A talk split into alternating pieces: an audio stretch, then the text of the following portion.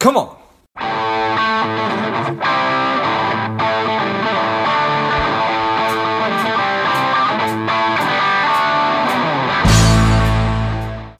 Christine, shall we get started?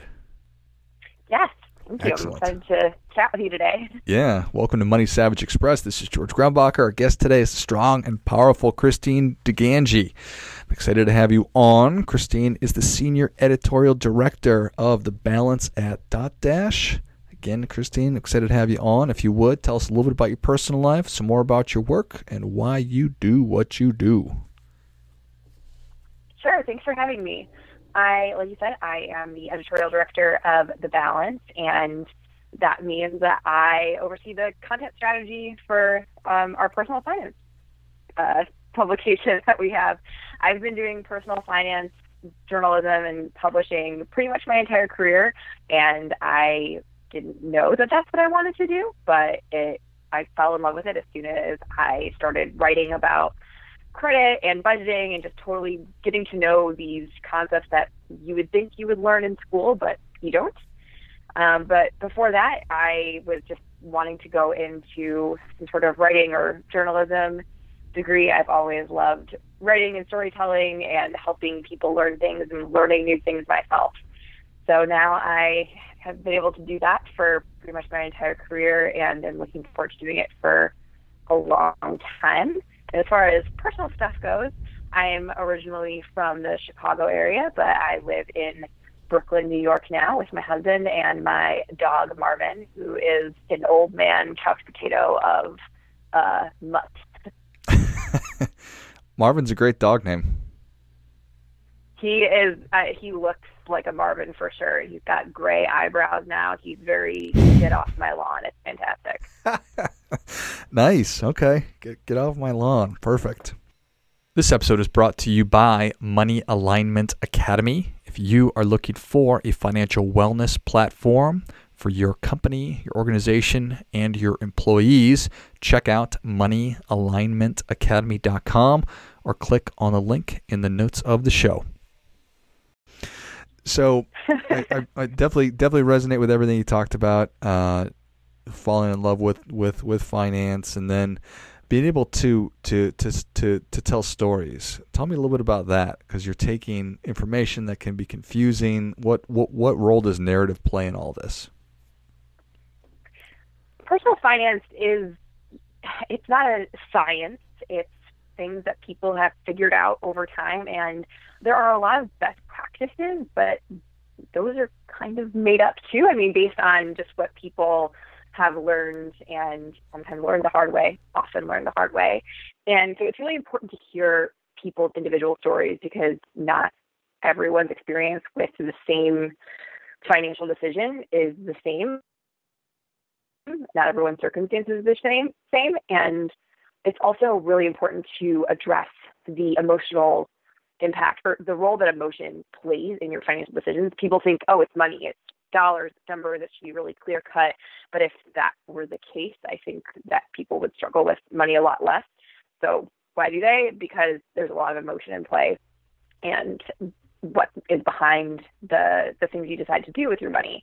And so sharing those stories and making sure people understand that, you know, it's not that they're bad at managing their money or bad at math or something. It's just that it's more complicated than it initially seems. And you can relate to all of those different stories when people are talking about how they've gotten out of debt, how they've motivated themselves to to learn more, and um, the successes that they've had. Yeah, I certainly appreciate that. It's it's interesting, right? That there is not a right way to do this. It's not like baking a cake, where if you make one tiny mistake in in in, in an amount, the cake is going to come out dramatically different. Um, right. I mean, thank goodness that, uh, right? Because that would not be super fun. I mean, if if there was one right way to deal with your money, I mean, I think there would be a lot. Yeah, it would probably be a lot less stressful just being able to like tell me what to do. I want to figure it out. But uh, the way that we interact with the world and like what we choose to spend our money on and the goals that we decide to work toward, uh, like I said, it's it's really tied into your emotions and things and things that can bring you joy. So it's good that it's not the same for everybody. Yeah, I, I, I totally agree. Um, it's it, it is interesting. I was talking with somebody yesterday who who uh, works in the retirement planning space, and something like 57 million Americans don't have access to 401ks or retirement plans at work. And she talked about how it used to be that you worked at the same company for 30 years and you had a pension, and when you retired, you just got a paycheck, you know. And essentially, that was pretty mm-hmm. simple. And now, and, and now we have the opposite, which is you need to make all the decisions. You need to figure out how to turn this money you saved into income, and don't don't don't screw any of this stuff up. So it is this simple, and now it's extremely complex. How do you think about uh, yeah. uh, managing complexity? That is a really good question, and I mean you touched on probably one of the most challenging parts of personal finance is planning for this uncertain future wherever where you need a you, you know a lot of money because you're not going to be working for however many years and you want to continue to enjoy your life. Um i think the and that's really daunting too people being like i need to save a million dollars or whatever they decide on and you know that time is a huge factor in that which only increases the pressure as you get older and learn these concepts and maybe have the chance to take stock for the first time of what you really need to do. And so, as daunting as that is, there's only so much you can do about where you're where you're at. You know, you can't change the past if you're behind in retirement savings. So, breaking things into small, bite-sized, attainable goals really helps. I mean, I think in all different sorts of problem solving, but particularly when you're going after big financial goals because otherwise, if, if, if it's all too big at once, then you're probably not going to make that much progress at all. So, finding ways to be excited and motivated and achieving a little bit at a time can really go a long way. Yeah, I think that that's really well said. Yeah, it, it, it, is 100% daunting. You tell somebody, hey, listen, you know, Christine, or hey, hey, hey, listen, Marvin, you're 30 years old. You don't have that much money saved. You need to save a million dollars like, oh my gosh, well, I, I better get started, but I don't have any money to save. And now time is ticking on and, and I'm feeling anxiety and pressure. And I imagine a lot of the time that just has the, the negative impact of causing people to do nothing. Yes, absolutely. Excuse me, absolutely. And I even, you know, I experienced that myself. I knew from the beginning that I was supposed to save for retirement, and I was fortunate enough in my first job to have a 401k through my employer. And I was also fortunate, I am fortunate enough to have a mother who's an accountant and very much understands these things. So it was nice to have her in my corner when I was making my first decisions, decisions about these things. But outside of that, I was nervous to invest in anything outside of my employer sponsored plan, which I know is a nice problem to have. I'll absolutely acknowledge that. But even when you know it's the right thing to do, it, you just there's a fear of getting things wrong, and some of that might just be personality based. Some people are better at diving into new things in in new unknown adventures, but it can feel really high stakes because it's your money and it's you don't necessarily know how everything works, but um, once you get started, there's a lot to be said for momentum and learning along the way. And um, that's why I really like to recommend to people to check out any sort of account that doesn't have a deposit minimum or a balance minimum while you're trying to figure out how different financial products work because that can make it a lot less intimidating and feel a little lower risk as you start to get your feet wet. Yeah, I think that that's I think that that's a great way to think about it and and and, and look at it. I, I I I wonder what the what the sort of propensity is for people once they do pick. Let's just say that they picked X Y Z. Uh, brokerage house or XYZ robo advisor outside of their 401k plan to start investing in because they did some research. How often somebody is to to to change that, or how often people actually move accounts around I don't know if you have an answer to that question necessarily. It's probably something that would be interesting to to, to, to research. But I imagine that once I, I, I sort of made that decision, uh, there's probably emotions attached to it. For sure. and that that happens in every sort of financial product. You know there are things out there that are better for you, but change is daunting. You're comfortable with what you have. There's also t- time in figuring out what you want. Yeah. And so that that theme extends through all different sorts of decisions that you have.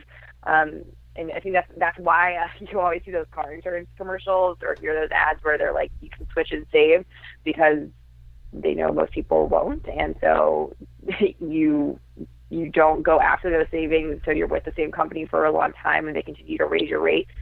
I think that's something people are a little bit more accustomed to. It's just because of the way that the advertising has gone in that space and the way that competition in for for people's business has gone. But it's the same in any other financial product that you might use. I had that fear as well. Like I had the same bank for a really long time, longer than I should have, because I was living in a part of the country at you know at one point when I didn't have access to the bank that I'd grown up with. But it was the bank that my parents bank account my parents opened for me. It's the place I learned how to write a check, things like that. And you're like, oh man, I I I don't know. I maybe I should just stick with this. When in reality, I was getting you know 0.01 percent you know, a long time ago when even when savings rates were much better than they are now. Uh, you know what I'm trying to get at here is it's it's okay to change your mind and don't feel like you when you choose your next bank or credit card or brokerage that you're making this decision for life because you're not. Sometimes it can feel that way and it's there's actually not always much consequence or at stake when you do switch um, from brokerage to brokerage or you know shift which credit card you want to be spending on. Yeah, that's that's such an interesting thing, right? The psychology behind that and all the reasons that we have for staying in a situation that maybe isn't very good for us. And there's probably a lot of analogies and, and, and metaphors through every aspect of life. As as you are obviously a professional writer, as you are looking at a new story, let, let, let, let's say you wanted to dig into cryptocurrency uh, how how how do you think that, that your process can can can benefit other people when when they're trying to learn about something new? Yeah, I I would say accept that you don't know anything and you have to ask questions and sometimes that can be uncomfortable, but one thing that's an advantage I'd say as just kind of a regular consumer rather than somebody who's trying to write and educate other people is you can really just kind of take some time to research on your own as opposed to have to like call somebody and ask them questions and admit things that you don't know. You kind of get to, to hide behind our computer screens or our phone screens and do a lot of digging. But making sure that you're looking at a lot of different sources when you're trying to learn something new. Um, number one, because you know there might you never know like when you might come across something that's not characterized properly or maybe explained not as well. It's just people learn different different ways. And so finding an article or a video or something that explains the concept to you in a way that resonates with you is important. Everyone has different learning styles. And so, of course, I would recommend that people go to the balance to look for answers to their money questions. But I also like, I would never tell somebody like make a decision off of one thing that you've read and go with it.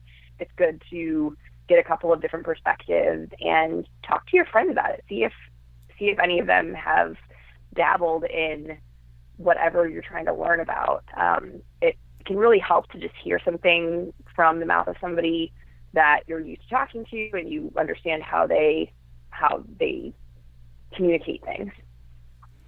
Yeah, I think that that's awesome. I I, I saw uh, when, when I was doing a little bit of research into um, what we were going to talk about today, that, that you're excited about community building, and I think that that I, am I'm, I'm definitely the same way.